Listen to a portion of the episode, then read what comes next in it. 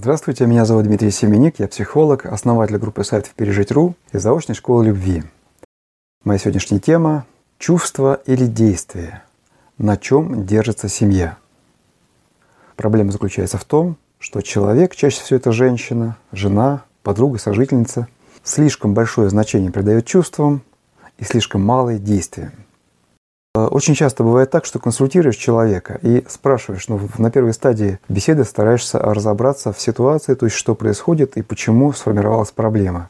И спрашиваешь о том, как человек ведет себя в семье, что он делает для того, чтобы достичь своих целей, ну, понятных либо предполагаемых.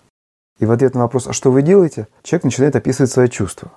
То есть это буквально до смешного доходит, то есть спрашиваешь ее, что ты делаешь, она отвечает, а я вот это вот чувствую, да, то есть вместо «что я делаю», она говорит, что она чувствует. То есть настолько человек зациклен на своих чувствах, что совершенно не обращает внимания на свои действия. А так как человек действий не совершает, естественно, все разрушается. Потому что семья и вообще любые отношения держатся не на чувствах, а на действиях.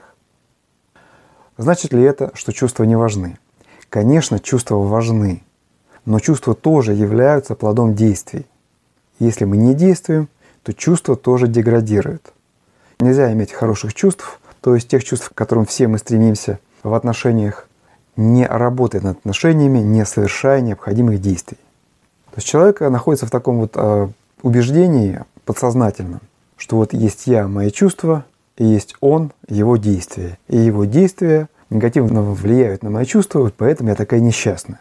То есть человек осознает связь своих чувств с его действиями, но не осознает связь своих собственных действий с чувствами вас обоих.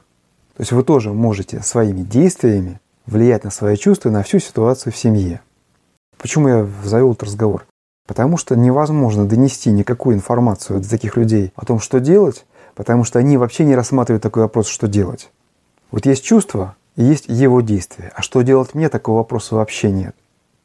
Так вот, цель этого видео в том, чтобы вы осознали эту проблему, если она вам свойственна. И, наконец, задались вопросом, что делать мне. Не только обращать внимание на то, что делает он, и на то, что вы чувствуете, но начать обращать внимание на то, что вы делаете или не делаете.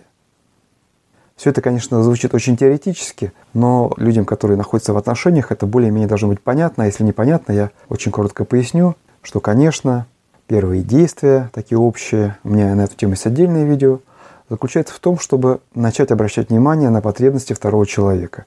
То есть лучшее, что мы можем сделать для улучшения наших отношений и для улучшения, соответственно, чувств у нас обоих, это заняться осознанием, выяснением и удовлетворением потребностей второго человека. Чем больше вы удовлетворяете его потребности, тем больше удовлетворяет ваши потребности, и тем лучше ваши чувства.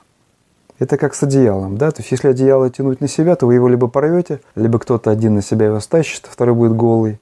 А когда мы стараемся укрыть человека, то и он старается укрыть нас.